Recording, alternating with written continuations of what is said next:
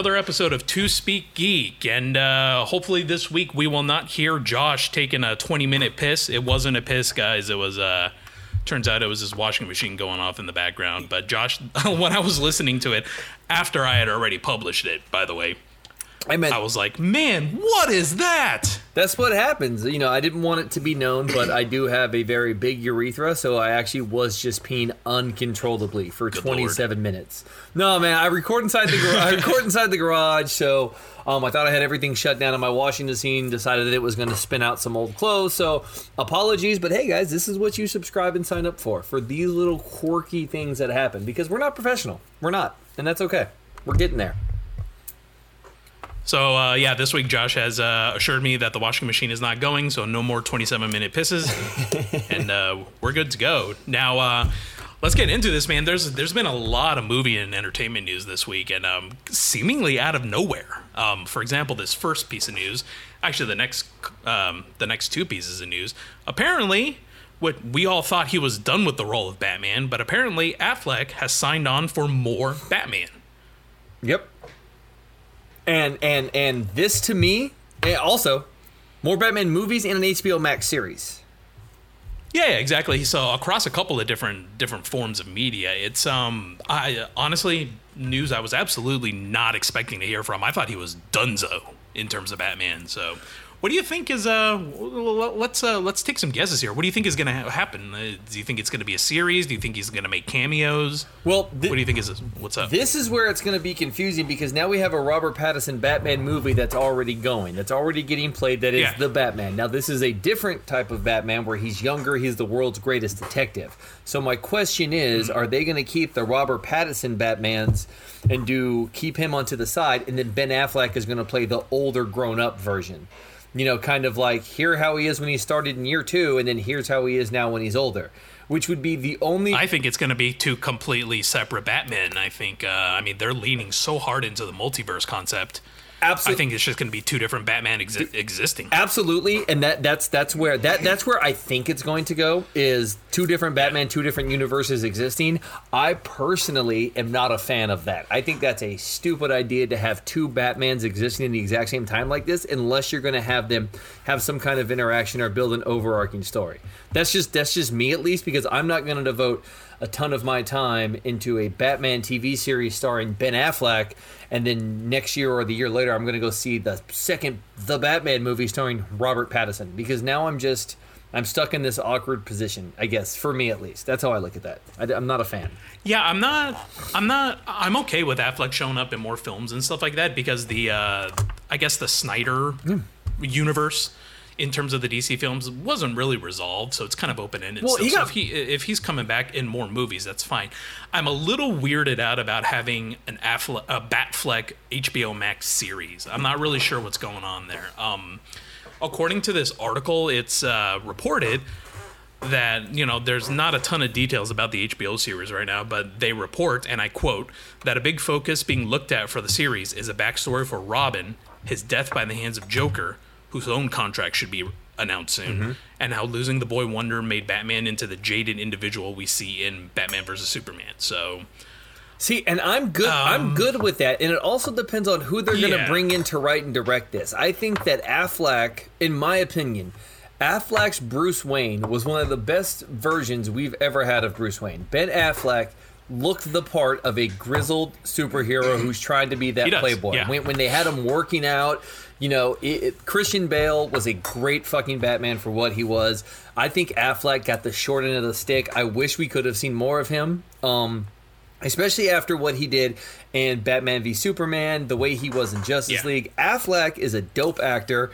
Um, you know, aside from Daredevil and stuff like that, but when he gets into something like The Town, like Argo, Yeah, uh, exactly. like Goodwill Hunting, director, too. right? Like he is, he is a phenomenal actor, and I think that DC really fucked up with Affleck. And I and and honestly, if they they oh, they fucked up with the whole DCEU. they did so bad, and and y- they tried to recover it with Wonder Woman, which was great. Aquaman, which Yeah. was good for what it was. Aquaman was just a big fun movie for me. That's what it was. It wasn't great. Yeah. There, it, it, it was what it was. DC is screwed up. So I think that when they brought in Affleck, Snyder, Snyder seemed like he knew what he was doing with Batman, Man of Steel, Yeah. and built these overarching stories, kind of like DC.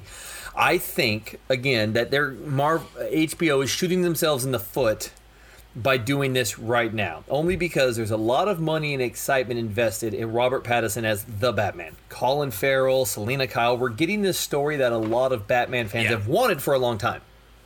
Which is cool. This younger Batman. We kind of got it with Christian Bale, but this is what this is going to be a dope story. Why is he the world's greatest detective? So Yeah. I think that if they do a slow burn process like this, they go back into a lot of the points that have been set up. Like here's, you know, um, I'm looking at the picture right now, and they got the the Robin suit that's all sprayed up with Joker and everything else. you Yeah, know? yeah. So um, I think that's a good storyline to do. You could bring that in and be awesome. And if they do it right, they're bringing in Jared Leto again. They got Ben Affleck coming in. They're looking at a multiverse. Let's do it. and Let's do it right. HBO Max, Disney Plus, Netflix, all of these things appear to me to be where the future's going. I know that theaters are still opening up and they're going to have big blockbusters, but I feel like a lot more of these companies are investing their money into their streaming services. So Yeah, absolutely. There used to be a day where TV and movies, in terms of, uh, in terms of budgetary, you know, concerns and in terms of quality, there was a huge difference between the two. Oh, But 100%. That line is getting really, really blurred right now. I mean, you have TV series like the, uh, like the Mandalorian Mm-hmm. and all these upcoming Marvel Disney Plus shows that absolutely equal the budget of any AAA blockbuster movie. Right. And, and you've also shown too with shows like Breaking Bad or Better Call Saul or even oh, Lost in the Oh, early years that you can build this overarching Yeah, yeah. story over multiple years and drag it out and have people invested in it for a long period of time.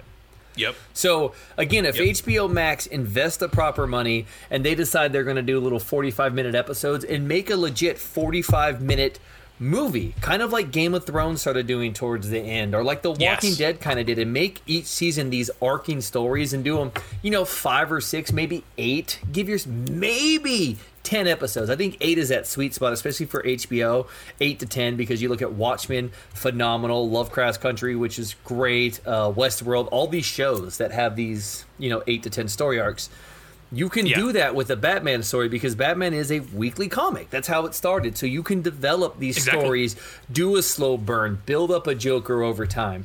And that's what we didn't see in these movies. They're just like, oh, by the way, here's Jared Leto as a crazy Joker covered in tattoos, and he's whoring out Harley Quinn. And you know, there was so much that was left there that that I think if they do it right, this could, this could be what we've been wanting to see with the Batman Joker story. Yeah, and uh, that actually goes into our next thing with uh, Jared Leto um, returning as Joker in the Snyder Cut. Now, that comes as a surprise to me because there was never any mention of Joker having, having any part in Snyder's uh, Justice League. But do you think they'll be using Jared Leto as the Joker in the Batman series? I think that they abs- they absolutely need to use Jared Leto Jared Leto as a Joker in this series. A Jared Yeah, because Leto it's already been confirmed Right. that he's him and Batman have gone head to head at you know numerous points. He even Batman even appeared, uh, Batfleck even appeared in Suicide Squad. Mm-hmm. Ab- so absolutely. those are the that's the Joker. Yes, and there is there is a history that was never ever ever established between the two of them. Yes. And you only I mean I mean of course we have it and we know the history, but in the Snyderverse there wasn't and you show that car scene at the, in Yeah. Suicide Squad and the way he treated Harley Quinn and everything else there's so much there and I am probably one of a handful of people who thought what Jared Leto did as a Joker was fucking awesome. I I don't care Yeah, oh, I liked him he's too, the yeah. hot topic Joker with all the tattoos and blah blah blah. No, he fit the part of the Joker, and what I like about Yeah, this, he's the modern day Joker. Yes. He's the Joker in the Facebook era. yes, and he also, to me, what Jared Leto did is I took Jared Leto's interpretation not as he is the Joker, but this is his version of a Joker that's been around. If that makes sense, like. You know, like if you look at like Yeah. Joaquin Phoenix in the Joker movie in the old school, Joker doesn't have to be a person just like Batman. Joker is a symbol. So when I looked at Yeah. at him, at Jared Leto as the Joker in the Snyder films, to me that wasn't the Joker. He was just that Joker. You know, he's carrying on the legacy. He's another pawn in a ruthless gang, a number two who's worked his way up. That's why he's got the tattoos and all that kind of shit. You know, that's just kind of how I looked at him, and he played that part in that universe perfect. And I wish we could have seen more. That's a that's a good uh that's a good theory for sure. I mean, and that's just And they've established that in the Joaquin Phoenix Joker, the, Mm-hmm. the concept of a symbol. Right, and I think that that right there, just these small changes that we've seen, are what's going to set this forward. I would love to see more Yeah. of Affleck and Leto going head to head as as Batman and Joker. Leto had a good laugh. He played it creepily. He played it, you know, very, very, very the way that if you were to be taken over by a drug lord today, that's how I picture it being. Yeah, yeah. I mean, look at look at the rappers that people look at. I mean, look at look at Post Malone. I fucking love Post Malone. Dude's got more tattoos on his face than anything else, and nobody cares. And Jared when Jared Leto was doing it as a Joker, people like, oh, that's so stupid. Who the fuck does that? I don't know. Every single rapper that's been out in the past four years has tried to intimidate Jared Leto from the Joker. I mean, uh, honestly. yeah, yeah. So So okay, so I- I'm excited, man. I really hope that that they elaborate more. I think that with you, they, I didn't know anything that that um the Joker was supposed to be in Justice League. No signs of it whatsoever. Yeah, that's the thing. What I really hope is that they kind of tease this this lore that was already established between the Joker and Batman Mm-hmm. and Gotham and Harley and all that. And you know, you have all the people from Suicide Squad like uh like Deadshot and Yeah. Killer Croc, all these Batman villains. So there's definitely a universe that already existed by the time these movies come came Yeah. out. And I'm really excited for them to explore that that universe that was just for the most part just teased. Well, now we do know that James Gunn is doing his own version of Suicide Squad as well.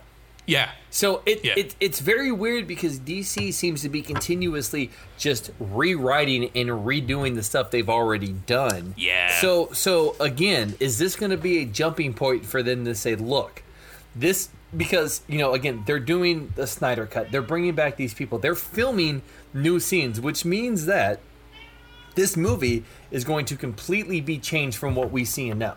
The story is going to be different. Oh, for the sure. outcome's going to be different. This is going to lead to something more. Because when this first came out, I was I mean, it's a four hour cut. dude right, and I was under the impression that most of this stuff was already done, and Snyder was just going to recut it and put it out. Not that he had to do thirty to fifty. That's what I thought, too. Right. So Yeah. he's doing thirty to fifty million dollars worth of reshoots and re-edits, and he's bringing in Leto, and he's bringing in Affleck, and he's bringing in all these people. I, I'm just thinking that HBO Max is hedging their bets that when this Justice League comes out, this right here is going to launch their next where they're going with HBO. I think that they're going to try to put Yeah. all in on DC. I think they're hoping, and again, to bring in Jared Leto into the Zack Snyder cut to build up something between him and Ben Affleck to lead to the Joker Affleck story over a 10 arc, you know, six week, however long on HBO Max. You build out this story, you introduce the Jason Todd, and you do that kind of like a Star Wars Rogue One. You go back and you tell the story. Yeah. Yeah, I'm, I'm, pretty excited. I'm a little wary about the Batman series because they're already doing a Gotham PD series. I, I just think they're. Uh, I, I don't mind the concept of the multiverse, so I don't mind multiple versions of the same character, but at some point it's too much. Yeah. Yeah, exactly. Well, So, uh, so yeah. I'm worried of the oversaturation that we had with Star Wars is where we're going to get. I mean, if you think about it, in the next three years, we're going to have quite possibly one, two, maybe even three, depending on if he shows up on Gotham City PD. We might have three different versions of a Batman, of a different actor. Yeah. We're going to have two to three different versions of a Penguin, of a Joker. We're going to have all these different versions that are floating around, and I'm hoping that they can kind of pull it together.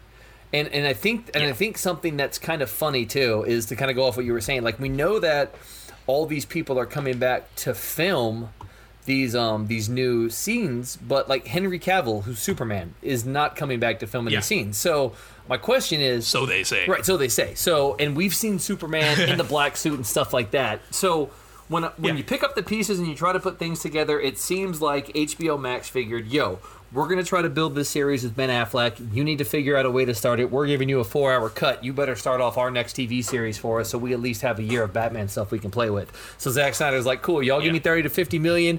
I'll bring an Oscar winner Leto. I'll bring in an Oscar winner Ben Affleck. And I'll give you guys an Oscar winning Joker Batman. And let's just make it happen. Yeah. I'm hopeful. Like I can't for me, comic book TV shows, I can't get into. I hated fucking uh, Gotham. Oh, see, I'm the opposite. I'm the complete Well, opposite. you like you love the Flash and stuff, and I and I think that DC has proven time and time again that their stories are perfect for television. Long arcing stories Yeah. over however many weeks. Marvel is the grand go sit in a theater, watch this big bright epic. And Marvel makes terrible TV shows, and D- you know that's just how I've always looked at it. Because I didn't care about Agents of the Shield or Agent Carter or any of that shit. Because I don't care. I want my my Hulk and my Thor, my Iron Man and stuff. And DC gives you that on their streaming service, which is which is awesome. So uh, I'm just hoping that DC realizes with Geoff Johns what they've been able to do on TV. Take it to HBO Max. Give us that that that PG-13 hard R show that we want. Give us a dark, gritty Joker Batman, and see what happens. What do you got to lose? and give it to us in fucking 4K. Come on, dude. Oh. We're going on a year of HBO Max. Well, not a year, but like six or seven months of HBO Max now. How, how, how do we not have 4K yet? It's it's really upsetting, and I'm I'm hoping that 4K launches with uh, Justice League. the Snyder Cut, yeah, I, I really hope so. I mean, because I've been going through and adding new movies and stuff, and they've, they've been adding shit like The Matrix, Oh, yeah. you know, they have, you know, the, the Chris Pine Star Treks and stuff like that. Those movies are ripe for 4K. You need those in 4K. I will take back what I said on our earlier podcast about HBO Max. I think that HBO Max is going to be a streaming service. Their their sound quality is better. Their selection's awesome. Their TV shows are great. Um, I am a fan of HBO Max. I just wish, like you said, they Yeah. had the 4K because so much is on there. Like I went I was watching. Yeah. Uh, they had the Blade trilogy, the Matrix trilogies. All these movies would look Yeah, yeah. beautiful in 4K. And what you were saying about uh, Star Trek, the other day iTunes was doing a sale, so I got all 10 Star Trek movies for 14.99. Nice. Wait, really? Yeah, every I got everything from from the from the original Star Trek all the way up to Nemesis. All 10 movies for 14.99. Ah, see, I couldn't. I could. I can't bring myself to do that because I have the original and all the next gen movies in DVD or uh, Blu-ray box sets. Oh, see, yeah. like really nice Blu-ray box sets, so I can't bring myself to rebuy Yeah. them. The only problem with that is, you know, and here's another first world problem: they're all on disc, Yep. and I'm used to watching everything digitally now. I'm the same way. I'm like, oh man, do I really want to get up and put in this disc of The Evil Dead? And I'm like, I'll just spend five dollars and buy it on iTunes again. I watched uh, before I watched Borat 2 yesterday, which by the way, I highly recommend. Oh, absolutely. Um, before I watched that yesterday, I watched Star Trek 4. You remember the one where they go back to 1986 to get the whales?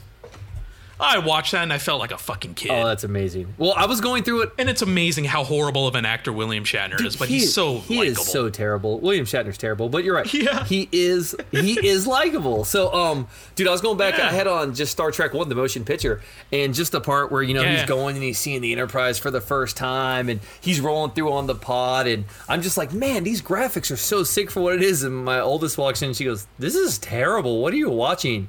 And then I was like, "Oh, Star Trek," and she looks at me, she goes, "Is this one of those really just crappy movies you like to watch? Because this looks terrible." And I'm like, "Oh man, you rude ass, get out of here."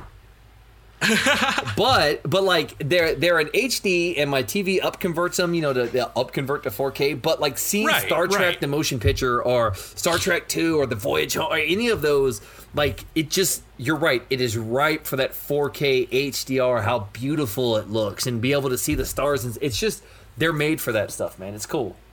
Yeah. So speaking of visual effects, and we were talking about DC and everything like that, um, the next piece of news we have is the Batman, the Robert Pattinson one, will be using the volume, which was that technology that we talked about a number of episodes ago that they used in The Mandalorian. Now, little refresher course, the volume is a big, giant, circular. Well, how, how would you call it? Like video screen Yeah. and ceiling that they use to project images that you know you can use a parallax effect so it maintains the depth as the characters move around and stuff. So it's different from green screen and blue screen. You're not just standing in front of a flat screen and then you add it It's later. like half a dome, have- basically. it's basically half a dome. Think, picture a sky dome in um in video games, and that's basically what you have. You have video screens surrounding you, 360 degrees plus above you, and you can project a parallax video onto the screen and film in real time. So all those scenes you saw in The Mandalorian, where he's out in the desert or whatever, those were all done inside on a soundstage inside the volume. And um, you know, when we did that episode, I think it was our fourth episode when we switched names to uh, to speak Yeah. to speakgeek.com.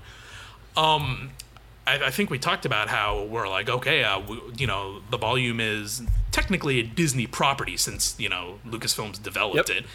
You know, will we be seeing it used in other studios, kind of like how THX and Yeah. uh, ILM, you know, are used by a bunch of different movies? And here we are.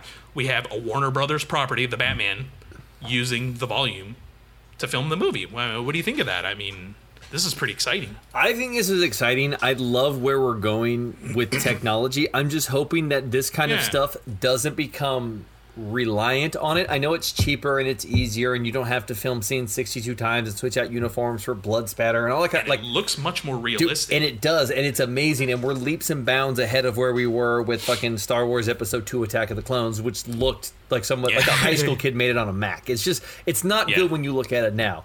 I like this. I think this idea is dope, but I also do not want this to take away from the practical effects that people work so Yeah. hard to use. And this is something I was explaining to, to, to my wife the other day. I love old school horror movies. The gorier, the better. Not because I like to see all that Yeah. stuff, but because I appreciate Tom Savini, how he goes through and intricately makes this dummy that has to be ripped apart by zombies, and the visuals and the color. Yup. And the real, and like, dude, The Thing, as far as I'm concerned, there is no movie visually better than The Thing starring Kurt Russell. You can fight me, you can say whatever you want. The Thing is the greatest visual practical effects movie of all time, and the person who did it, that was his first job, and he was 26 years old. And that to me, Dang, you will never I ever see that. that again. Like that to me, it was so good. And then you see movies like um, when J.J. Abrams did Star Wars Episode Nine, ton of visual effects, but he also took the time to do practical effects for the animals and the creatures. So Yeah. I think for doing these beautiful sceneries of Gotham City and being in certain areas, I think this is going to be great, and it's going to add a dynamic to the Batman movies that we haven't seen. Like I think it's going to kind of Well, that's the thing about using the volume and how it how how it functions. The beauty of that is most of it still has to be done practically on set. Mm-hmm. You still have to build sets. You still have to build props. Yep. You still have to do all that stuff. So the volume is not it's not CG. It's it's it's a way to I don't even know the best way to do It's a way to go on location without going on location. I guess is the best way of putting it. Yeah, it's a way to give you. It's a way. You no longer just have a green screen with images in the back. You kind of have a 3D. Yeah. You, you're. It's basic. It's. It's. Uh, it's like putting on the Oculus Quest. You're in the 3D world at that point. You're not just. You're not just sitting there looking at a 3D world. Good example. I mean, yeah. There's. yeah, yeah. And it's easier for actors to be able to interact in a 360 digital world as opposed to just. All right, I'm standing in front of the screen screen. Let's see what happens. Yeah. It's much more immersive. It's got to be better for the actors to actually be immersed in an environment as opposed to standing in front of a green or blue screen and pretending. Oh, absolutely. It's just got to be. Dude, it has to be. I'm, and again, I'm excited for this. I, I really think that technology and this kind of stuff is where we're going to go moving forward. And we're going to start to see movies that took six, seven, eight months to get made will be made in two to four months, five months, you know, because And you know what's crazy about this? What's crazy about the volume is it's not even new tech if you really think about it. it it's just a giant video screen. Mm-hmm. All that happened one day is Jon Favreau went, hmm, what if? And- And he just made a giant video screen and was like, oh, this kind of works. It's fucking all you need, man. Jon Favreau. I mean, Yeah. dude, old boy Jon Favreau is a fucking genius. He he's under under he's underrated as far as I'm concerned. Old boy gave us swingers. He really is, He was especially in the tech field. Right, dude. is. Well, like, I mean, think about if you think about his directing and acting credits. I mean, he's done Swingers. He wrote the first fucking Iron Man. He played Happy Hogan. He's done so many movies. Lion Lion. King. As I say, then you look at his visual effects. Look at Lion King. Look at Yeah. Jungle Book. I mean, dude is so ahead of the game visually that it's it's mind blowing. Like it's crazy. So yeah, dude. I think this is going to be great, but also you can have all the tech in the world, but if you don't have a director who can visually direct it and see where it is, you're just going to have a bunch of shit on screen. So Yep. Matt Reeves is a great director. I'm confident with anything in his hands. and he knows his Batman. Right, he knows his Batman, and I don't think that Matt Reeves would take this and make this all digital. I think it's going to help with the background, with the Oh, with no. the No, no, aspects, no. with a few things. Yeah. I'm excited for it, man. I like to see that this technology is going to keep getting used, and I think that this too will also help and kind of carry over into a video game world and stuff like that. So I say the more the better. Yeah, I see Matt Reeves doing a very Nolan esque approach to his movies, Mm-hmm. which is a lot of practical. I mean, even within the volume. I mean, remember that scene in The Dark Knight where the big rig flips Yep. over? Practical. It would have cost Nolan a lot less money and time just to do that with CG, Yeah. but he did it for real. Yeah, and and it, and it makes that he flipped scene. the fucking big rig. Right, and he did the same thing in Inception with the train driving down the street. He's like, "All right, man, put a train, let's go." Or or even the hallway. He built a fucking hallway and rotated. Yeah, and had the actors going through it. Like, I mean, that right there, that Yeah. that is fucking movie making. That's the stuff that I love. Yeah. So I'm confident that he's gonna that Me too. Yeah, that he'll do good with this. I mean, Reeves is a good director. Um, he also knows Yeah, that Bat- really is. Batman is a movie, and Batman is a property that's always and always should be grounded in reality. It's been campy. It's had a few other things over, but Batman is usually somebody who the Batman character is grounded in reality. Tell that to Clooney. Yeah. um. So like we try to keep it, and I think that that's what we're gonna see. I think that uh, I'm excited, dude. I wish we get more. I'm hoping that you know DC doesn't step on their own foot with the Batman and then Ben Affleck and everything else. I mean, it's it's Yeah, they're kind of playing with fire right now, but um, I, I yeah, yeah, I get it. so we'll see, man. We'll see. Um, So, uh, fingers crossed, yeah. man. We're gonna see a lot. Again, I'm worried about the oversaturation, but this next topic, um, I think, kind of gets us more into the oversaturation. But this is one that I'm totally fucking okay with. Yeah, let's move on then. Uh, Let's pivot over to Marvel. Um, so a couple weeks ago, we got the news that uh, I believe we talked about this in the last episode. We got the news that Jamie Foxx is returning as Electro in the third Tom Holland Spider-Man movie, and then it was like, well, we have Jamie Foxx back, we have J.K. Simmons back as Jonah Jameson, and there were rumors floating around everywhere that Andrew Garfield and Tobey Maguire were coming back. But then Sony debunked that theory, which I still think is a bunch of bullshit. I think they're just trying to throw us off the trail. Oh trail. yeah. So now, according to We've Got This Covered, uh, which, you know, take that source Yeah. as you will. Uh, according to the source, uh, Sony is apparently rumored to be giving Maguire and Andrew Garfield one more movie to basically. Because, you know, both movies didn't finish their story arcs. They just kind of ended. There was supposed to be a Spider Man 4, and there was supposed to be an Amazing Spider Man 3, like a Sinister Six Yep. movie. So yeah, this article says Sony is considering giving Maguire and Garfield the keys to their own web slinger movie, and this is according to insider, quote unquote insider, Daniel Richtman. What do you think? Uh, Bullshit, or is there a little bit of a life behind this? I think they're doing what they did when they announced Pattinson. Is they're dropping this out there? They're going to say it's not true, and they're going to gauge fan reaction off of this, and then decide what to do going forward from there. Same thing like the music industry. fan reaction has been insane. Yeah, so that's why, and they'll look at you know, so they'll put this out here now, and we'll talk about this for a couple weeks, maybe a month or two. It'll go away, and then come January, February next year, it'll get brought up again, and they'll gauge Yeah. the reactions again. For me.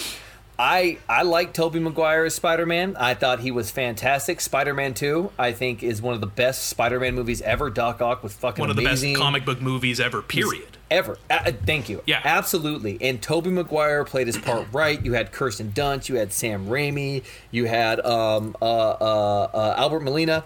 Um, it was just great casting, great, great, great. Yep. I personally Yep. did not like the Andrew Garfield Spider Mans. I felt like they didn't know who the fuck to make the movie to. It was directed toward nine year olds. It was trying to be towards adults. Andrew Garfield, I found, did not play his part very well. I could not take him seriously as a high school kid. He looked like he was 25. It just, Well, to he- me, the, the thing I didn't like about him is he was too cool to be Peter. Yes. Yeah. Even when he was supposed to be the nerdy Peter and Flash was beating him up and stuff like that, he was still way too cool with the skateboard and the kind of aloof emo attitude and everything. That, Yeah. That's not. That's okay. So here's here's how I here's how I can compare it. When I watch Tobey as Peter in the first movie and he's being Peter and he does that stupid smile when uh, MJ looks at him and yeah. I cringe when I see that and that's how I'm supposed to feel when I see Peter being Peter. Yeah. I'm supposed to be like, ah, come on, dude. Yeah. With Andrew like- Garfield, he was just too cool to be Peter. You're he was, and I also look at these movies as something that okay, what where are we right now? Like, can you? I don't remember much of anything about the first Amazing Spider-Man movie with Andrew Garfield, except just being like, oh look, there's Andrew Garfield, and we've already seen this again. And then I, I, remember the suit, Jane-. The suit was cool. I mean, but Yeah. like to me, that that's what Spider-Man became. Oh, how's the suit? They completely ruined it with Jamie Foxx and Electro. I just think it was um, what what was the guy's the director? Peter Webb was the guy who did Spider-Man, the Amazing Spider-Mans. Oh, oh, oh, uh, someone Webb. Yeah, Yeah. I forgot who. Not Peter Webb. Andrew Webb? Andrew No. Webb, that's who it was. Was it Andrew Webb? I think it was. I know know the last name. I'm I know the last name was right Webb. now. Mark Webb. Mark Webb. Mark Webb. There you go. There Yeah. you go.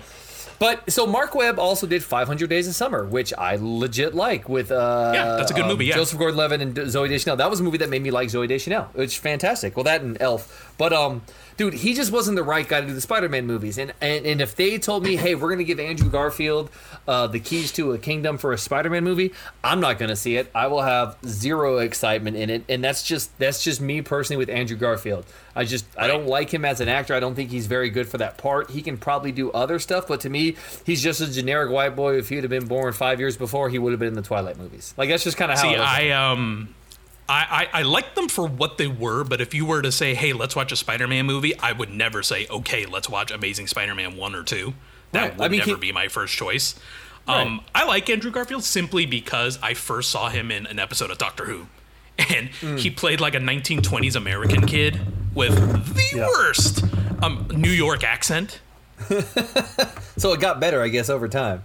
I guess so, but you know, it was very clear this was in like early Andrew Garfield. But so, so I have Yeah. kind of a soft spot in my heart for him. But yeah, I I know the Amazing Spider-Man movies went kind of off track because they were like, "Oh, look, everyone likes a dark and realistic Batman with the Nolan movies. We should do that Yeah. for Spidey."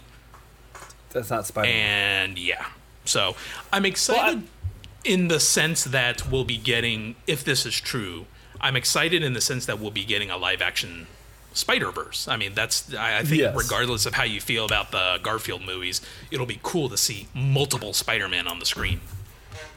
Yeah, but then too, like I mean, and again, I love Tobey Maguire. I thought he was great as Spider-Man, but Yeah. is Tobey Maguire who I want to see in a spider suit right now? Unless we're gonna get Tobey Maguire as the funny Spider-Man from Into the Spider-Verse, the multiverse. Yeah, Peter movie. B. Parker. Yeah, Peter B. Parker. Yeah, fought some things, broke up. You know, you just see him with the gut because. No offense to Tobey, but he's in his mid forties now. Like he, there's just no way it's gonna work. There's a reason why it just won't. He could get back in shape though. I mean, that's what actors do. I mean, he could, and I would love You to have see Robert De Niro it. getting all fat to play, you know, to play uh, what's Bull. his name from Raging Bull. Yeah, and you Yeah, know, I- actors do that. I mean, it could be done, and I would love to see it do because Tobey Maguire Yeah. looked great. And and again, so uh, back to what we're talking about. So like for me, I can tell you the uh, Spider-Man, the first one, you've got Willem Dafoe, you've got James Franco, you've got uh, Molina. in The second one is Doc Ock. You've got fucking Sandman and Venom and um uh and, and who else was in the third one? There was some. There was is that it? Venom. uh, Venom, Sandman, and uh, and the new Goblin. Oh yeah, and the new Goblin. So like, Yeah, but that- I remember that, that- that, and then. yeah. I know who was the bad guy in the Amazing Spider-Man, the first one. The first one was the Lizard, and the second one was right. Goblin, Rhino, and um, Electro. Okay, see, and Well, and technically Norman Osborn. Yeah, see, I don't remember any of that shit. I, re- I, I remember that they were introducing the Lizard Man in Sam Raimi's Spider Man because he was, you know, his teacher with the one arm. he was and they there, never, yeah. and they never went off of it. I, I don't know, man. Like, That was supposed Uh, to be uh, one of the villains in Spider-Man 4 before it got canceled. I think that Sam Raimi is a great director. I think if you're going to bring back Tobey Maguire, you need to bring back the whole set. Bring back Sam Raimi. He's the one who gave us Spider Man. Spider Man 3 was out of his hands. The studio put way too much into that. Sam Yeah. Raimi's came out countless times saying, dude, they wanted this and they wanted that, and they kept adding. There's nothing I could do. Bring him Yep. back. Bring back Tobey Maguire. I mean, if you're going to do it, bring them all back into a Spider Verse where they're all there together and then break them off on their small arcs. Don't try to be like, hey, look, we have this Spider Man movie, now this Spider Man TV show, and then this Spider Man movie. I, I just. I can't, man. There has to be other properties that they can do, and that's just again, this is this oversaturation that we're getting into. I That's love why they're going books. back. They keep dipping into the Spider-Man well. It's because that's Marvel's. That's Marvel's Superman. Yeah, You know, they they don't currently have anything X-Men related, so they can't dip into that one. They have their set their established MCU, but the MCU is kind of at a crossroads right now with movies getting delayed and stuff like that. So Mm-hmm. what do they have? They have to dip into their number one character, which is you know in its it- which is in its own legal bullshit right now with Sony and everything like that. I mean, I, I know they have a deal going on and everything seems to be cool right now, but that deal expires at some point. yeah. Well, So- I mean, again, well, Marvel fucked up because they had a perfect platform with uh, uh, Daredevil and Jessica Jones and Iron Cage and, and uh, Luke Cage and Iron Fist. Like they Yeah. had all this stuff, and they were good series. Those were the only. I love the first season of Daredevil. That's the one thing I think Marvel did right. I wasn't a fan of the Punisher or whatever, but that's again, that's just me. So I mean. if Marvel really wanted to do this, then why not have that opportunity to do that? You know, I understand they got the Disney Plus and, and they're pushing all this stuff forward, but you've already had these established properties. Why not bring back Daredevil that everybody fucking liked for one more season, as opposed to dipping your toe into, oh, we're gonna bring back Tobey Maguire, who was this dope ass Spider Man? They may very well. All those deals for the uh, Netflix shows, I believe, have expired. I, I just read a thing the other day about how Luke Cage's Netflix deal has expired, so he can now come back to Marvel. But Right, well, I mean, Mike, Col- put him on Mike Disney Colter has said I'm not I'm not doing Luke Cage anymore. So Well, exactly, exactly. And I thought they, they fucked up with Charlie Cox. It's just you have these established characters, and I just don't know what they're trying to do. And I understand where Sony's Yeah. at with what they're doing, but if I have to sit down, and I'm like, yo, do you want to see Tom Holland in the MCU, or do you want to see Andrew Garfield as the Amazing Spider-Man?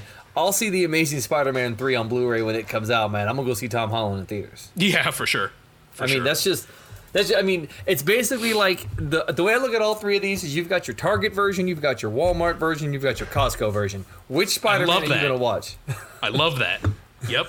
I mean, that's just That's that's, just how I look at it. And and you know what, man? Everybody, it's okay to love a movie. It's okay to love a character. It's okay to like whatever, man. You like your Costco jeans? I ain't mad at them. I, I don't care. That's just where we are right now, and I feel like Yep. it's too much, man. But I'm excited. I mean, I could be excited for it. As soon as I hear more about Tobey Maguire or Andrew Garfield, um, Yeah. we'll have more. But again, Andrew Garfield, not my cup of tea. I could give a shit less about him. Hey, if they're going live action, why not go completely all out and go bring fucking Nicholas Hammond back from the 1970s TV show? Why not? Where it was very clear he was walking around on a rope on like a sideways oh building my god, so good. I mean, that's with the that's disco the soundtrack. Oh, I love it. And you know, there was a point in my life where that was the only live action Spider Man I had. So I would go to like Blockbuster or the warehouse and rent the Amazing Spider Man pilot episode Oh my god, that's and amazing. watch this shitty show with a soundtrack that was like wow, wow, wow, wow. Oh my I'm just God. like, oh. Oh. my god. My dad got me hooked on this show. Shout out, Dad, if you're ever listening to this. Um, the uh, the the the greatest American hero. Yes, yes, I used to watch that when I was a kid. First of all, the theme song to that is like this world. I didn't know that was a. Th- oh my god, I can't think of the song. But whatever the song is to that show is like Believe just- it or not. Yeah, believe it or not. Like I was like, Can't believe you- that came out so quickly, but yeah. dude right like that's good on your part um but that show is just over the top cheap campy shit tv and that's Yep. what we were used to like i mean that and then you look at the amazing spider-man which is funny man that you were saying that campy spider-man and i was like ah the greatest american hero it's just Yep. funny Yep. well i mean Uh, let's move on of- to- yeah yeah just do Huh? it no no Let's was move on say- to some weird, weird, weird news. Now, if Hmm. you if you handed me a list of 50 properties across all of media, it could be Star Wars, it could be Marvel, it could be DC, it could be fucking Alien versus Predator, it could be whatever. If you handed me a list of 50 properties and said, "Hey, guess what's coming back?" This wouldn't have even made the list. no But apparently, but apparently, Disney Plus is doing a sequel series for Willow. With uh, what's his name coming back? Uh, Warwick Davis Warwick coming Davis. back as Willow. Yeah. So I didn't ask for it. I don't think a lot of people were asking for it. So what gives? What's going on?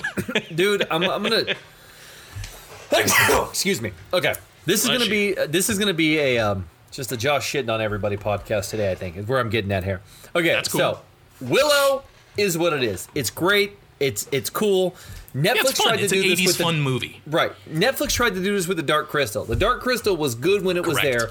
Don't try to bring it back. I, I am I am I love again, I love Disney, I love movies, I love comic I love I, I will take as much as I can get. But again, where the fuck is the originality? Like, where are we with this? I, I this is cool. Yeah, hey, we're going back to a property from 1988. Same fucking people who are trying to do a sequel to Labyrinth. Like David Bowie's dead. Don't Yeah. fucking touch it. Just leave it alone. And and Willow is a movie that you can It never needed and a sequel. enjoy. Right? It, you just don't. So what are you gonna do? Are we gonna watch some more Adventures of Willow? Like I don't give a shit. Like I just don't. And for Ron Howard to be coming back and stuff, yeah, that's cool. But why? You don't have anything If he's even coming back, he's currently not attached to it. I don't think. no, no, no. He's he's looking forward to it. Oh, is he? Yeah, yeah. He's Okay, eager to return. Have Yeah, Ron. Howard. Yeah, Ron Howard wants to come back, and and again, I understand, especially now, people want something that's warm and comforting. It's soul food. It's something that nostalgic. you- right, something that they get this feeling of warmth, and everything's gonna be okay. And I just think that Disney Plus, there's a ton of other properties that they could do that they could have better spin-offs to make it better. And, and Willow, it's cool, but I mean, who is this going to be for? Again, like I Yeah. mean, you didn't ask for it. I didn't ask for it. I have Willow has not popped up on my brain since I saw it. I don't know when I was like six or seven. You know, so Yeah. for me, it's like, all right. You know, like I was excited for the Dark Crystal, or when they brought back Fraggle Rock, or when they brought back the Muppets. And guess what? They all sucked. There's a reason they don't do it. Sorry. So the big question with this Willow series, the question that everybody wants to know, and the question that I know is on your mind and my mind, is is Madmartigan coming back? Because Val Kilmer is not Madmartigan anymore. no, No offense to Val Kilmer, but I mean, yeah. just uh, I'm going to go off on a side here about Val Kilmer. I absolutely love Val Kilmer. I, I. I I think that he is underrated as a comedy actor because if you go back and you watch uh uh uh fuck what's the first one Hot Shots if you go and you watch um, him and um uh, Real Genius if you go and you watch Top Secret Val Kilmer is this perfect he was so perfect and he got this dope ass uh, edge when he did Top Gun. Like that's where he became the Iceman because he had that the fucking the flat top blonde hair and the gum chewing and the cocky attitude. And then he Big went ass on to do- teeth. Yes, and then he did Tombstone, and then he did Heat as the Yeah. fucking wild card, and then he did uh, the Saint. He is he is great.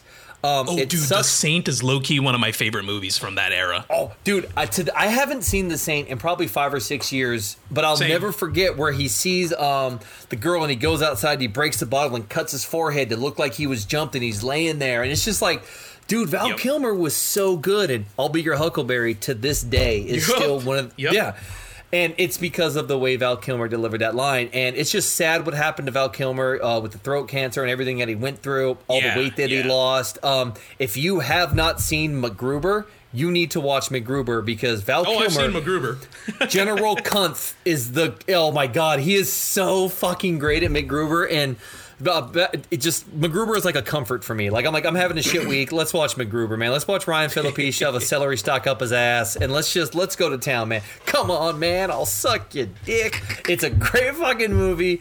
Um, so I god damn it, I lost my fucking train. Oh, Val Kilmer. So I don't know if he could come back for this. Val Kilmer did come back for Top Gun 2. So, um, which I can't wait to see if that comes out. But um, Yeah, there's dude, that's gone kind of radio silent too. It has. Well, they brought back Tim Curry for when they did the Rocky Horror Picture Show live, and Tim Curry, you know, is in a wheelchair and he's had seizures and stroke, so he wasn't the same. So you could probably bring back Val Kilmer in some kind of voice role or something, Yeah. maybe.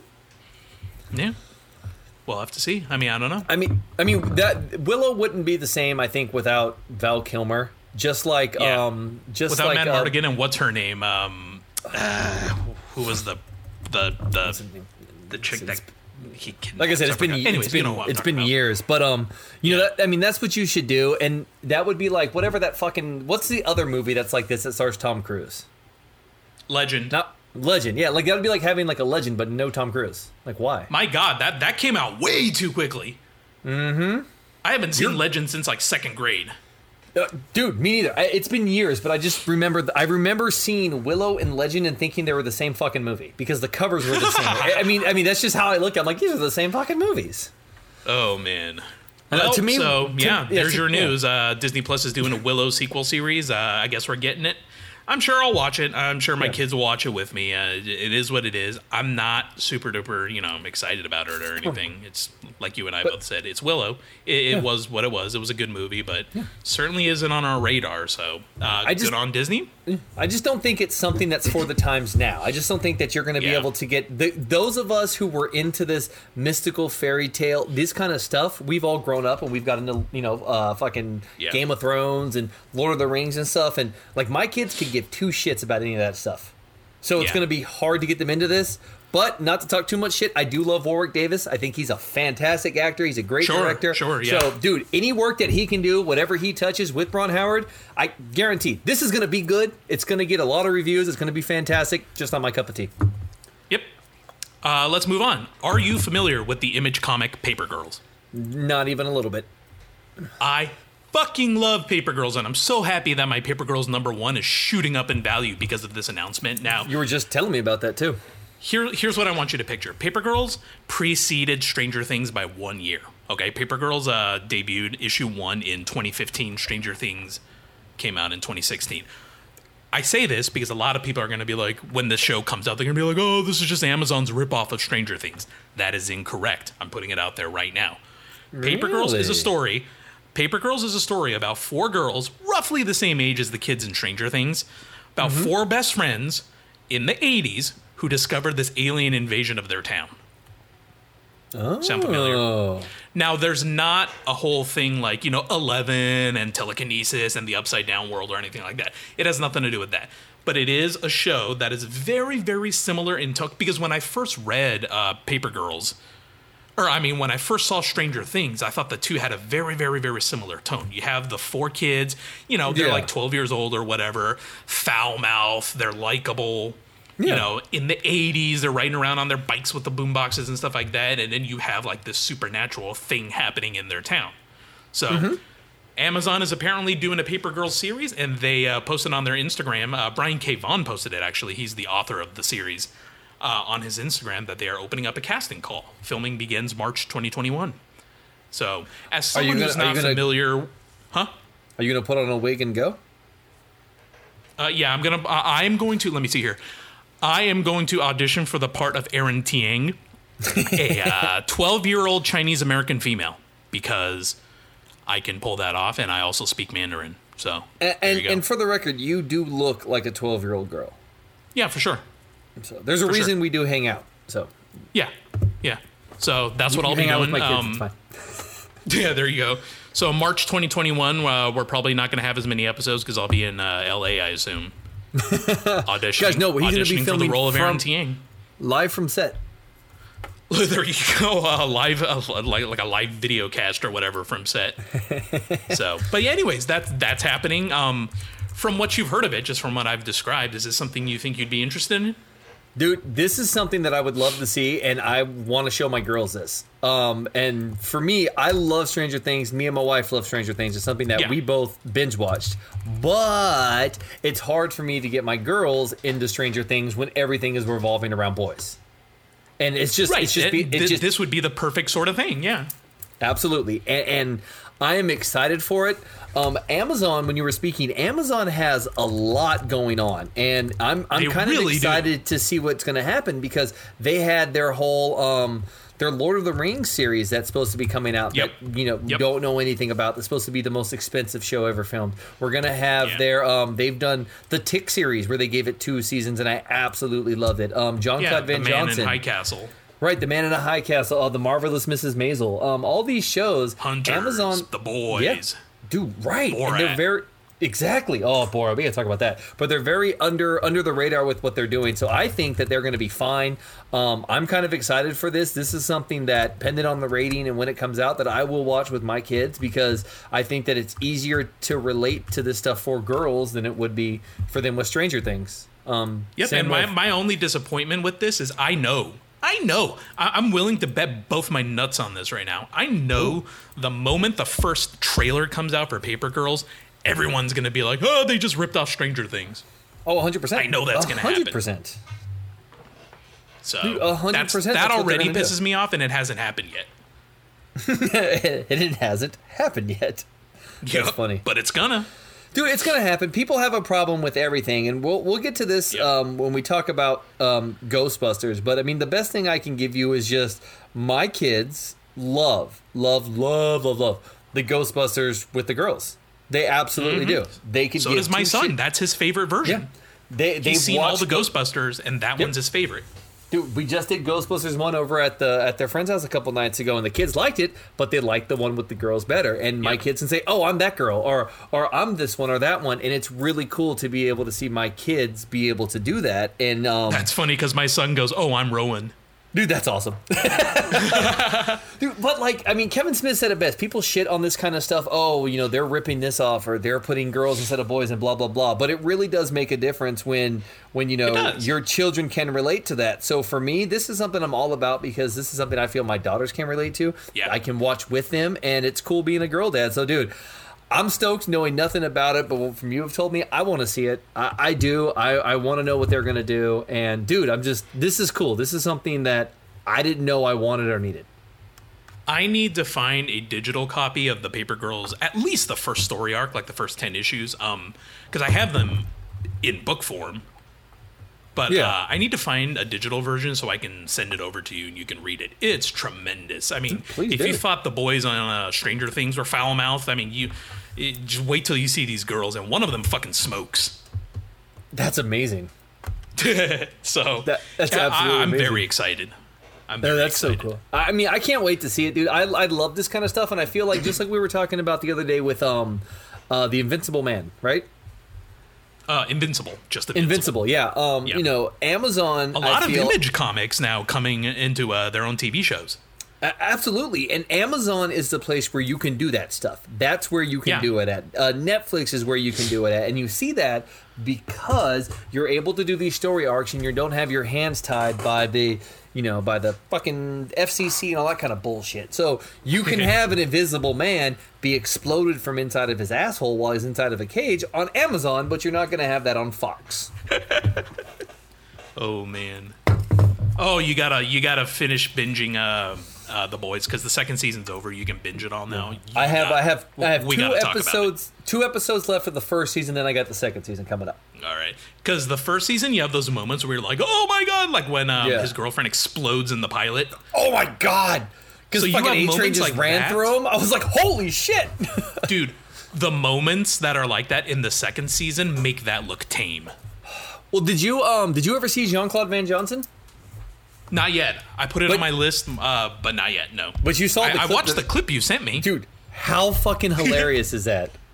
dude. Yeah. And that and that right there, that's yeah. that's just the first couple minutes of it, dude. So uh, again, Amazon, I have the utmost faith in Amazon. I hate Yeah. Jeff Bezos because that motherfucker made all this money while the rest of us are struggling during a pandemic. But hey, he's living the American dream, dude. He started from selling books in a fucking dorm room in college, and now he's the world's richest man. I still remember when they when I was first able to order a CD off of Amazon. I was like a freshman in college. It blew my mind. I, I'm gonna I'm gonna say this, and this is the only time we're gonna do any of this stuff on this podcast where I get political or anything. But it's just funny that hmm. somebody lives the American dream and starts off with absolutely nothing, and now everybody hates him because they're the biggest, richest person in the world. That's the American That's dream. just how you're it supposed works. To, yeah, you're supposed to start with nothing and get something.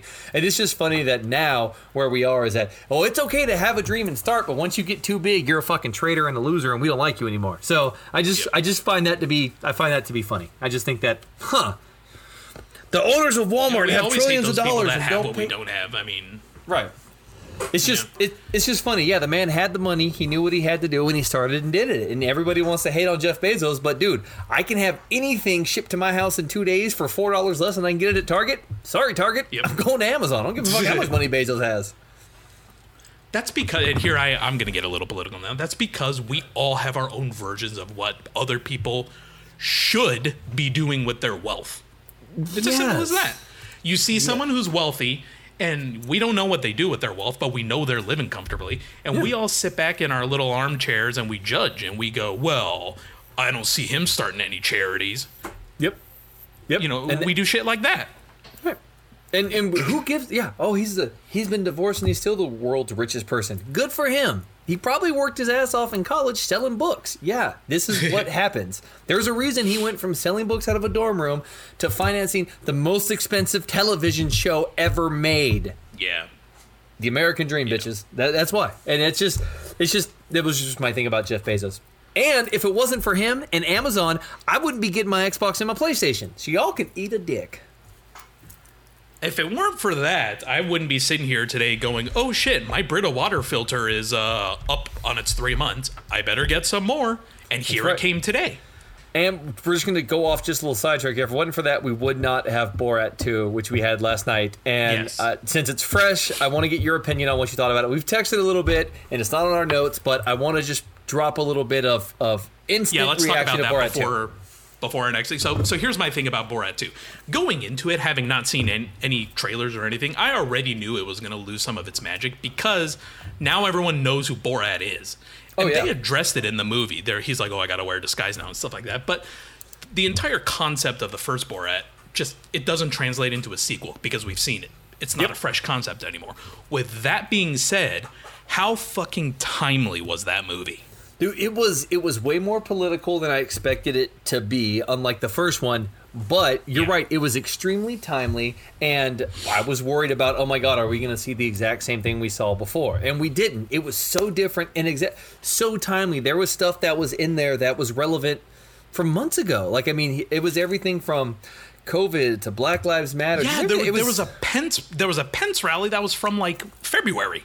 Yeah, 2020 when we only had 15 Yeah. cases of corona and we're going to be down to zero. It's like, yeah, and dude, It and you could so, s- it was creepy as fuck watching that scene. Oh my watching Mike God. Pence stand up there and go, "We only have 15 confirmed cases. Don't be tripping. We'll be fine." And here we are today with the most cases ever yesterday. Well, I mean, honestly, though, we both know that if we weren't testing people, we wouldn't have cases and this wouldn't exist. And come November 4th, after the election, COVID's going to disappear. Yep, just disappear in the thin air. And if you guys can pick up on my sarcasm, this clearly isn't the podcast for you. Yeah. Slash S. Yeah, but dude, no, um, yeah, that's, um, yeah, it's interesting. That animation though, we were just talking about the the the um Dude, the, the Trump Melania Disney animation. Oh Oh, my my god. God. I need a full movie of that. So do I. The the fertility dance that they did at the debutante ball, dude.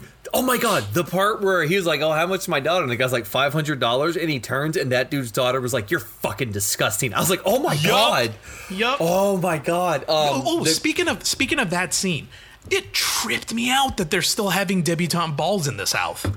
yes. Oh, it, and it was What so the fuck is that? it was so creepy and uncomfortable and and and oh dude it was very cringeworthy um everybody knows about the giuliani scene that was in there i'm gonna Yeah, say it, that that's it was yeah. it was not as bad as i as it had been hyped up to be. It was uncomfortable and clearly in my mind if if you know borat wouldn't have busted in and done what happened giuliani looked like he was trying to to you know kind of get into a situation with this girl. Like there was no reason Dude, I mean, yeah, I, uh, don't don't you go for news interviews and then move it on to the bedroom? Isn't that Right. just something people do? Right, or like he couldn't have taken his own microphone out, like while she was going through and pulling out the microphone. But the part Yeah. that the whole thing that really just that really scares me about this whole movie, and I think this is something that people are not gonna like look too much into, but how easy it is for nobody, just a random fucking person, to get intimate access to our most quote unquote highest level security people in this country. Like she literally a week before had this dark hair and was like doing this whole Borat movie, and within a week, within f- uh, seven days, she had managed to be one on one with Rudy Giuliani by herself in a hotel room. Yeah. Like, I mean, that's what scares me. And then uh, Borat had released a couple other images too of her like um going into the White House and no masks, no temperature checks, and that's the stuff that really creeped me out about that is how easy Borat had access to to do that. Yeah. It's fucking. It And was man, creepy. that movie had one of the biggest twists I've ever seen since The Sixth Sense.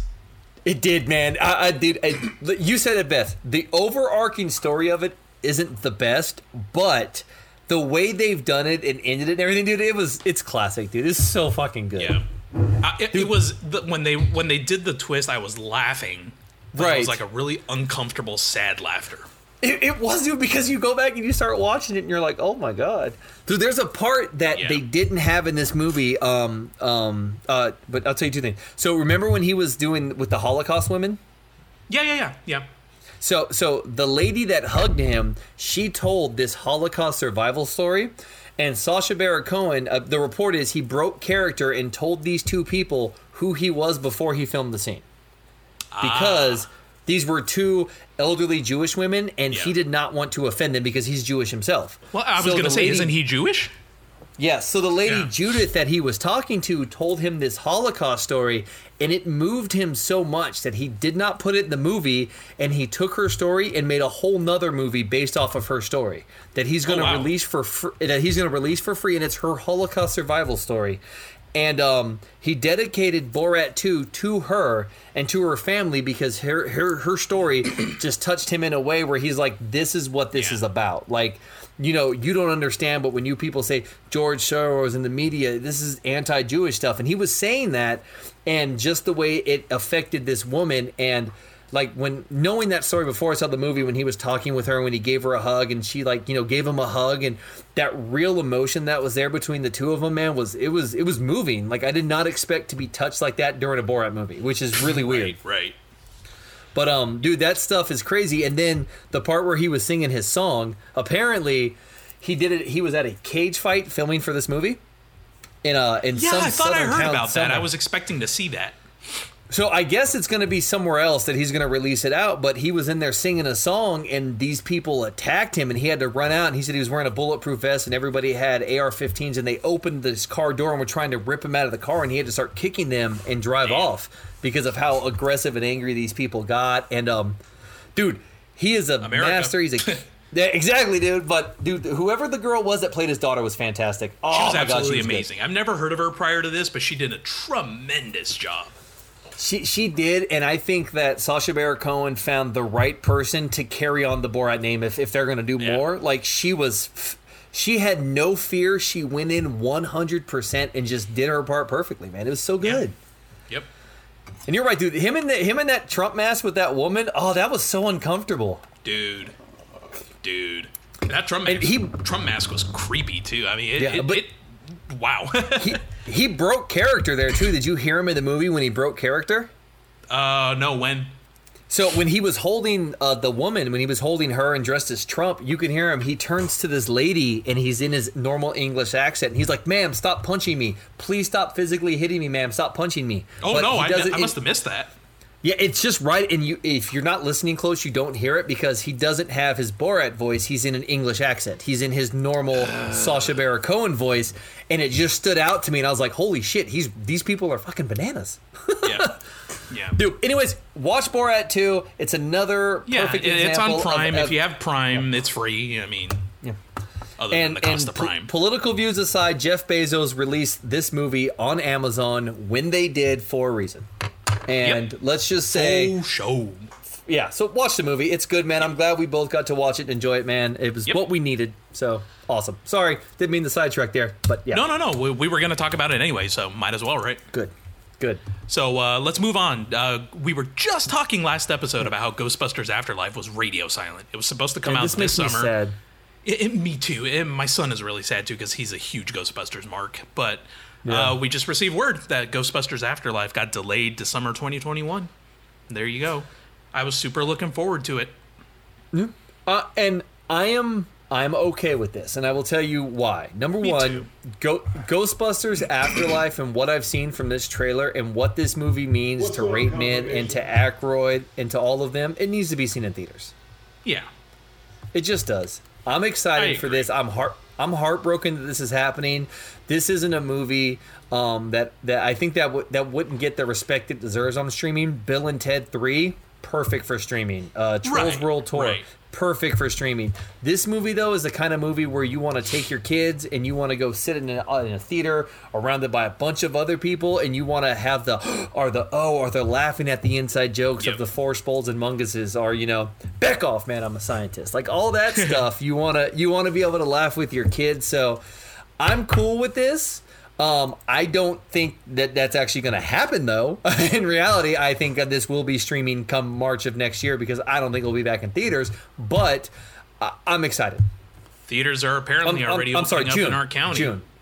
So no, they are, dude. I'm all for it. Again, I I, I am of the mind that if you are in a situation, I'm not going to go, feel- but yeah. Right, all right. I'm not going to go, but nobody else should have to not be able to go because I'm not going to go. So if Yeah. people are going to do it and we're going to rebuild this economy and we're going to have movies back and we're going to get this stuff, we're going to have to.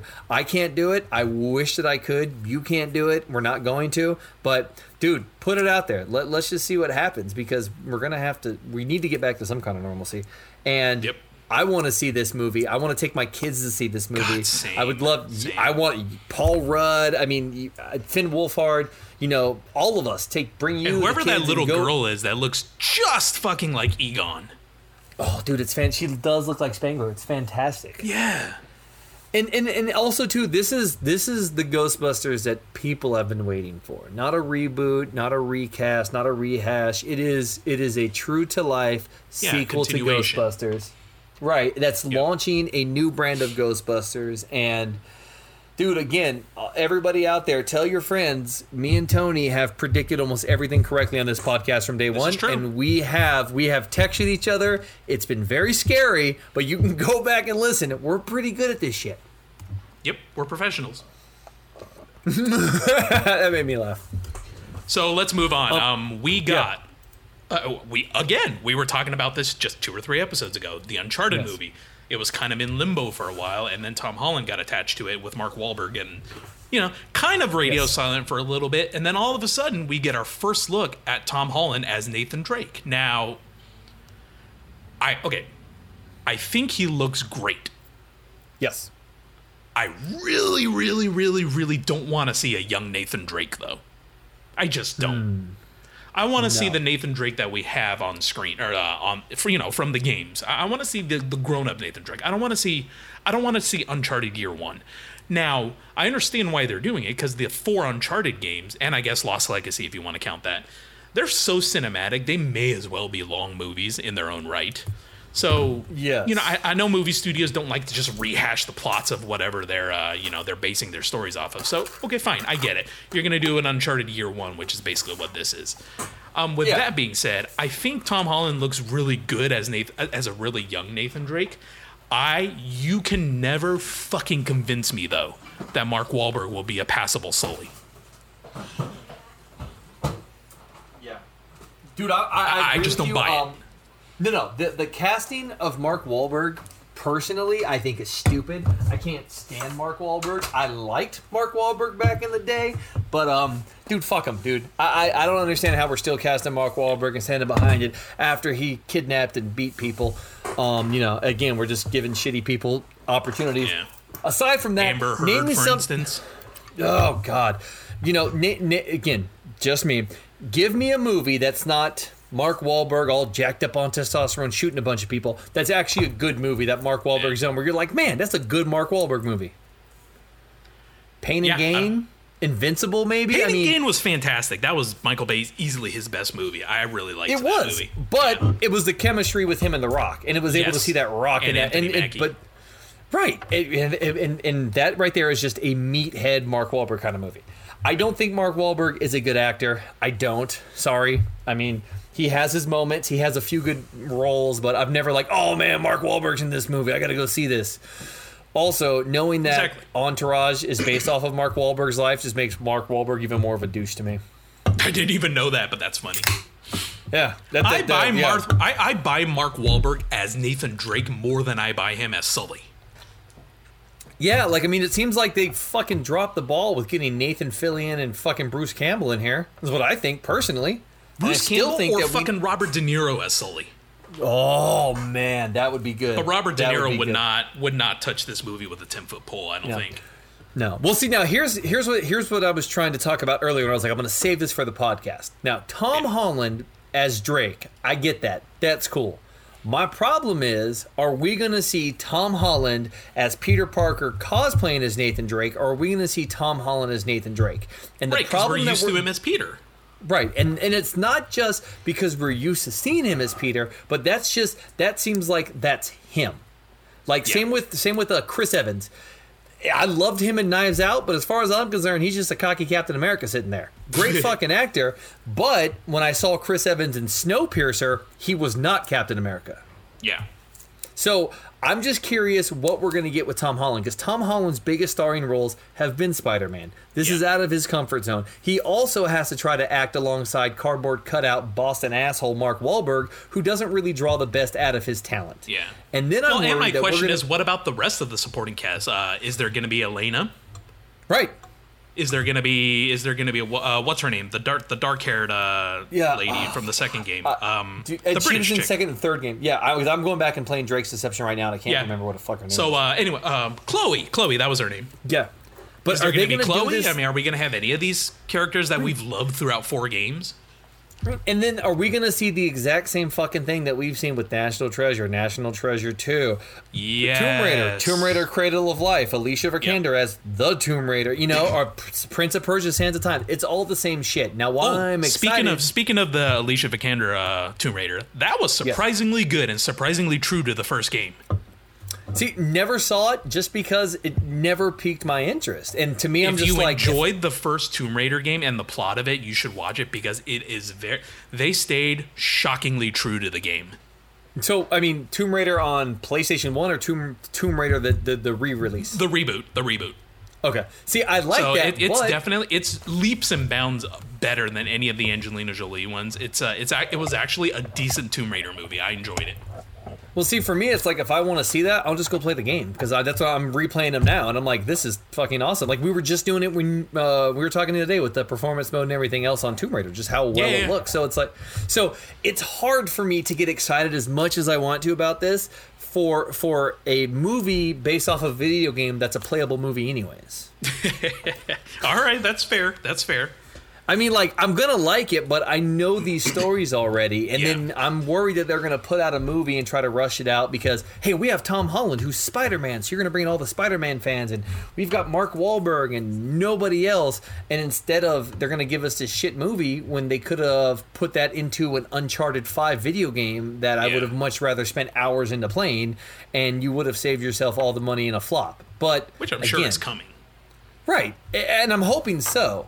And and I'm not against it, but it's hard for me to get excited about it because when Yeah. you get these actors like this, Robert Pattinson to me is still going to be from Twilight, even though he's done other stuff. That's just how I'm going to know him. And Tom Holland is going to be Spider-Man, not Yeah. Nathan Drake. So that's where it's hard for me. I would much rather have an unknown actor or or a younger up and coming who hasn't had these big Spider-Man roles um, to do this. But Yeah. again, I don't know. I mean, Tom Holland's a cool actor. Um, it, uh, it should be good, but I mean, again, is this going to be Spider-Man in khakis and a long sleeve shirt, or is this going to be an actual Uncharted Nathan Drake movie? We'll have to find out. We'll have to find out. Uh, let's move on um, to a little bit of gaming and tech news. Um, Apple TV Plus will be coming as an app to PS5, and I believe it was also confirmed for Xbox. I just don't have the source to confirm that it was for Xbox, but it would seem silly not to. So Yeah. I never thought I would live to see the day where Apple will release their apps on other other platforms. That, that that's just not them.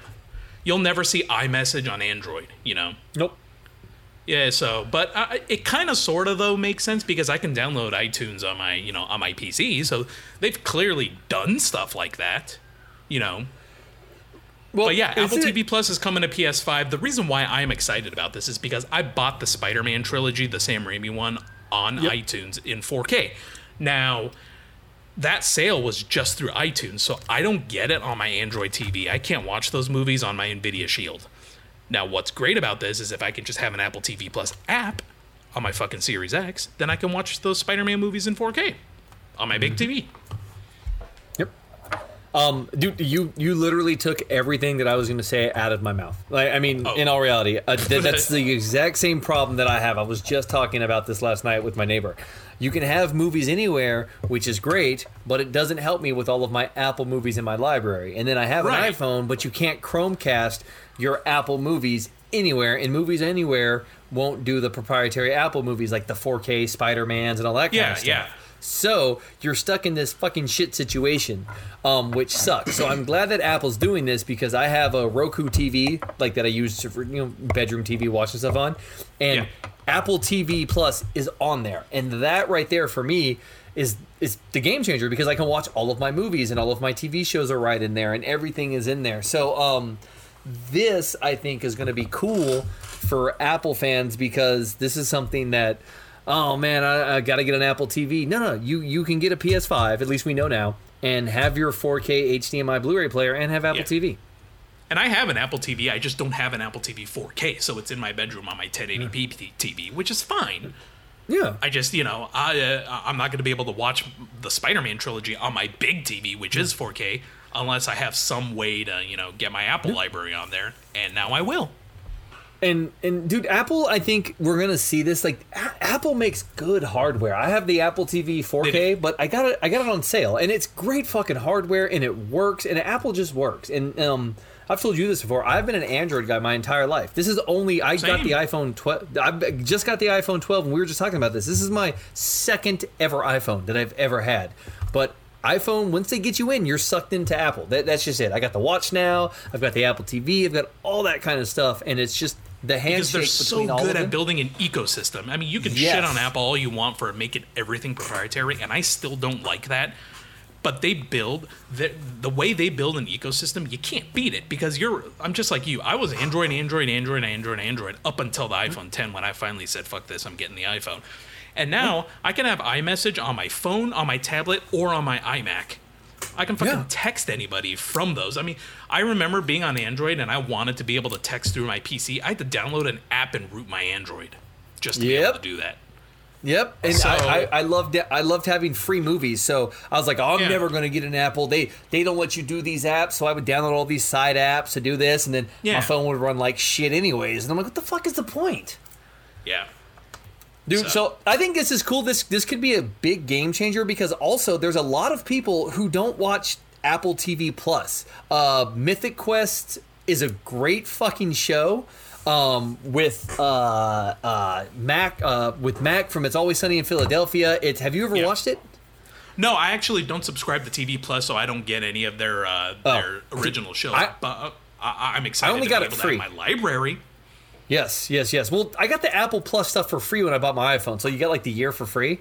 But like the Mythic Quest show was great, but nobody's gonna fucking watch that because no one wants to spend 150 bucks on a streaming device. So you're gonna go out and get Yeah. a Chromecast for 70 bucks. So I think this Yeah. right here is gonna bridge that gap for Apple, so they'll actually do more with their Apple stuff, and that's huge. Like you said, to be able to have this app they're going to put out on a PlayStation. I mean, it's cool. It works on my Roku. Um, I haven't had a single issue with it, so this is dope, dude. I, I like it. Good. I'm glad to hear that. So I, yeah, like I said, I'm looking forward to it because I'm looking forward to having my full library available on my Yeah. big TV. So. Uh, let's move on to Xbox Remote Play. It finally got released for iOS devices. Um, it was available on Android for a while, but we finally get to have it because we have iPad, iPads and iPhones, and we were able to test it out. Uh, what do you think? Now, before we continue, this is not xCloud. xCloud will be games streaming from Microsoft servers. This is simply remote playing from your uh, your existing Xbox. So this is a totally different thing. But how? Uh, what were your thoughts screwing around with it? I like, dude.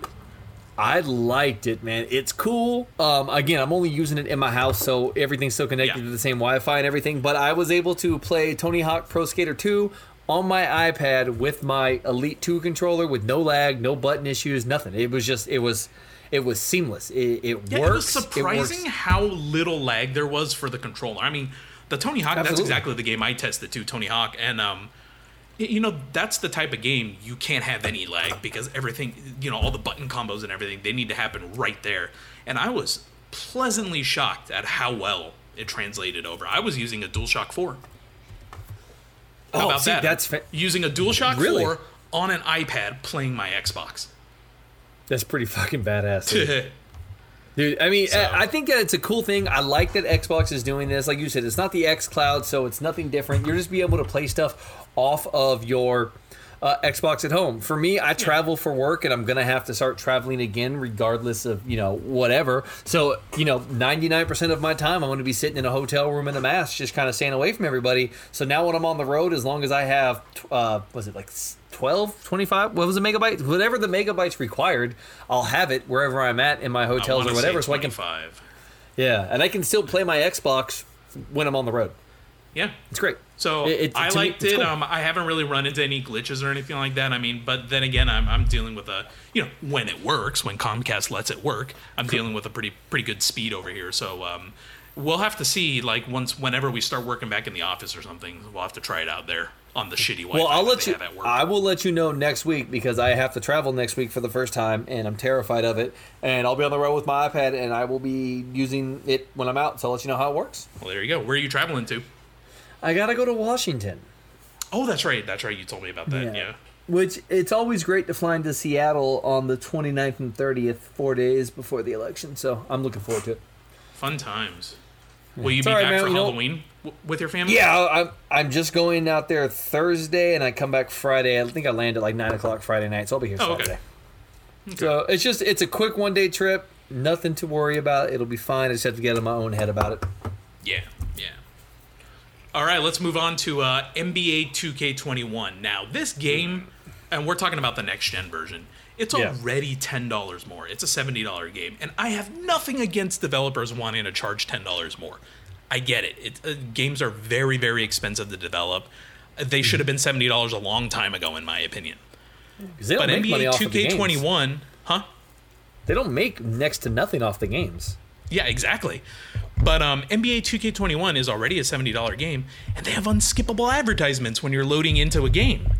And people were flipping their shit about that. And, you know, I kind of understand. No one wants to have unskippable ads when you're playing a game that's already more expensive. But Yeah. 2K did eventually come out and say, you know, let me read the uh, let me read the tweet that 2K put out. They uh, tweeted, as many are aware, in recent years, ads have been integrated into into 2K TV segments. Yesterday's 2K TV ad placement impacted our players' experience in a way we didn't intend, as these ads are not meant to run as part of the pre-game introduction. This will be fixed in future uh, future updates. Thank you for your continued feedback. So, uh, looks like they're going back on that. There, it appears they're you know probably via a patch going to be taking out those unskippable ads. But come on, they knew what they were doing. Yeah, dude, They, they, they were testing the waters. Uh, absolutely, hundred fucking percent. You know that they're gonna do this. Yeah.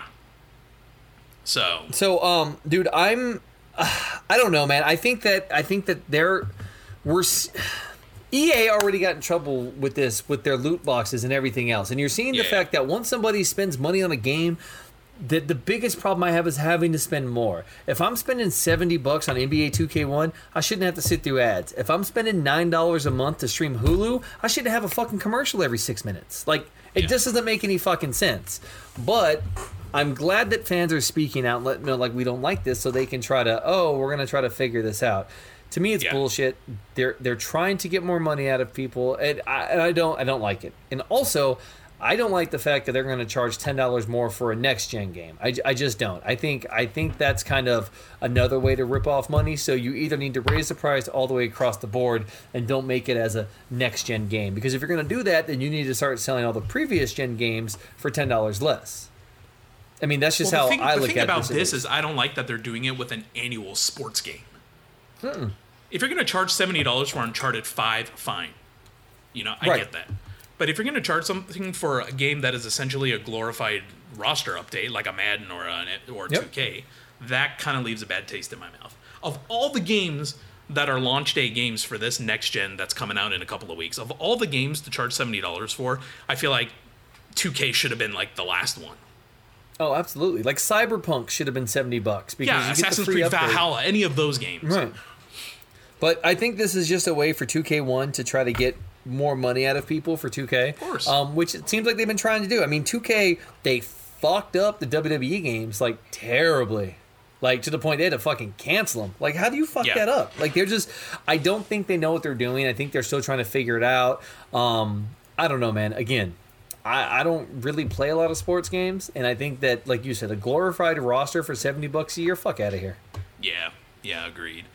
Um, but let's uh, let's cleanse our palates with a, a happier and more amusing story to wrap up this Are episode. we, are we about to have a happy ending? We're we are allowed to happy have a happy ending, and we're gonna have one. Ooh. That sounds really bad, but you know what I mean. So, but um, a new trailer for Miles Morales Spider-Man was released this this past week, where it turns out there's a mission where you rescue a cat, and it turns Yep. out this cat can come with you in its own Spider Kitty mask and actually do attacks with you. You basically you can have a fucking attack kitty. Isn't that fucking amazing? That's worth the, that's worth the seventy bucks on its own for the Ultimate Edition. Dude, when I saw the trailer where uh, Miles goes in there and the cat comes out, the cat's got the eyes and is looking at him. I was like, "Oh, you won Game of the Year!" You yep, and the cat attacks, and it's like, wow. Yeah, dude, Dude. I, I am. Uh, the next generation of games is exciting. We all know this. This Yeah. to me, Spider-Man, Miles Morales coming out, I think is gonna what's gonna set the tone for the next generation. And I mean this because a Xbox is releasing a ton of fucking games on Game Pass, which is great, Yeah. but they're all games that we have played and that we know. There's Correct. excuse me. There's there's a few originals coming out that you and me have talked about. We're like, oh yeah, this is gonna be cool. Um, but there's nothing that stands out. Miles Morales stands out as its own thing, something. You keep new. talking. I gotta get something that was just dropped off at my door. Go for it.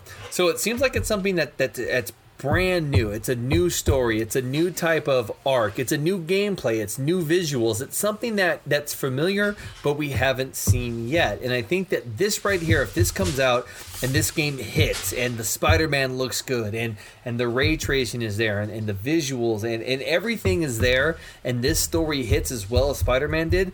PlayStation will win the next generation of consoles based Yeah. off of this alone because there is so much behind this. So many people, and it's not just the game; it, it's the character Miles Morales that so many people who felt they didn't have representation in video games and Yeah, comic yeah. books now have. You know, you have you you have just so many things that are there that so many people are like, yeah, cool, man. You guys want to play Halo again, or do you guys want to check out Miles Morales? And that's just Yeah. where I think that that PlayStation is putting a lot, a lot of their next, uh, next gen games and what they're going to do on Spider-Man Morales, which is why we're seeing the fucking attack kitty. Every single person is excited about an attack cat. It's a cat in a video game, and we're all flipping shit about it. Yep. And it's the most dude, I- absurd thing, but yet it was the thing I needed in my life. Absolutely, man. Absolutely. And it and it's so cool to see that. And I for one can't wait to get my hands on this game. I'm jealous every time I go on Twitter and I see people who already got their PS5s. I hate you. All of you. I hate you so much. Just kidding. I love you and I respect you. But that's I still hate you. Um, but dude, I just can't wait to get my hands on this thing and to play it and and and to see what we're to see what we're getting here. Yeah. And um you know, to turn it on and see how this Spider-Man looks and see if we're really going to be blown away or, or where we're at. And um, Xbox has released a lot so far. We've seen a lot. Um, we've seen some stuff from PlayStation, but what we haven't seen is next gen titles. First day And launch. we're not going to see true next gen for a year or two. I mean, No. it's, all, all these, all we're getting, even games like Miles Morales that were made specifically for PS5, even games like that, we're in the early, earlier. I mean, developers haven't even unlocked a fraction of the potential yet. You know, Oh, ab- dude, absolutely. Which is why I think that when this comes out, like we just said, we're not even tapping the potential. This is just day Yeah. one with this game. So when you see Miles Morales and when you're blown away, I think that's what's going to set the thing apart. Because yeah, don't get me wrong, I love the Xbox. I think I'm a little bit more excited now for the Xbox than I am for the PlayStation, only because when I plug in my Xbox, I'm going to see how this thing works across hundreds of different games from day one. yeah, yeah. But for me, I already planned it out. When I get my PlayStation, Miles Morales is going in. I got Borderlands 3 for eight bucks out of Best Buy the other day. So I got that one because you get the free upgrade for it. And I just pre ordered Cyberpunk 2077 because it was on sale for 49 bucks. So, Perfect. and all on PlayStation. Because, and this, this is, again, just me. I'm going to play more Xbox because there's more games, but I'm going to put more time into my PlayStation Yeah. Yeah, I can see and that. and and I'm fine with that because I'm going to want to go through. I don't have many games that I want to replay on my Xbox, but I'm going through right now and I'm replaying all my Uncharted games. Uh, you know, Yeah. just because I like the way it looks, and yeah, man, Yeah, yeah. I don't know. I'm rambling games. off on shit here, but dude, Spider Kitty, Spider Cat, Spider Man Cat's dope. I can't wait do you know for what this. just? I can't. Do you know what was just delivered? what? My Back to the Future 4K uh, box set. with. Yeah. Yeah, I'm gonna have that hover. I'm taking it to work and I'm putting it on my desk. And if anyone fucking touches it like they have my lightsaber, there's gonna be hell to pay. Someone Dude, was man. playing with my lightsaber at work. I know this. no one will tell me who though. That's fucked up. I went to a brewery in um in uh when I was flying out of Colorado one time, and the owner of the bar had the original props from the Back to the Future movie. Um, so he had the pictures that Marty had where his family was disappearing on the wall. He had the Oh, flyer shit. from the Under the Sea Enchantment Dance. He had an original prop hoverboard used that was up in a glass display case, and he had one of the flux capacitors taken out of a DeLorean hanging on the wall. And How did he get it all was, that? Uh, just from collecting shit throughout the years and knowing the right people and everything else. And I got some cool pictures of them, and I'll send them to you, man. But um, Definitely. it's crazy. But I bought I bought the Back to the Future trilogy like six seven months ago when it was like eleven bucks on iTunes, and they're not in 4K. So I'm not fucking rebuying them. I know. I, I, you know, I really had to think about rebuying these because I already have them on Blu-ray, and I'm like, you know, I'm perfectly happy with them on Blu-ray because these are 80s movies. 4K is only going to do so much. Right. Uh, that hoverboard, I kind of needed that. yeah, that hoverboard is kind of the nice part. You know? So, well, I think I that wraps you, it man. up, man. Dude. I, uh, I, I, I'm- I managed not to let my asthma destroy the episode. I think so. Uh, that's a good sign. Dude, this has been this has been a good episode, man. It's always good to uh, to chat with you, buddy. for sure, man. For sure. And um, you can follow me on Twitter at ToneZone81. Josh.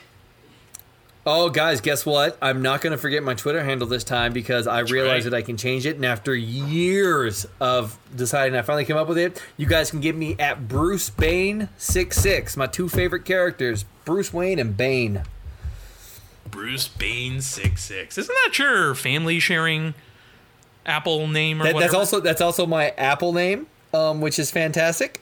Um, So yeah, I have it all, and I love it. I absolutely love it, and it's fantastic.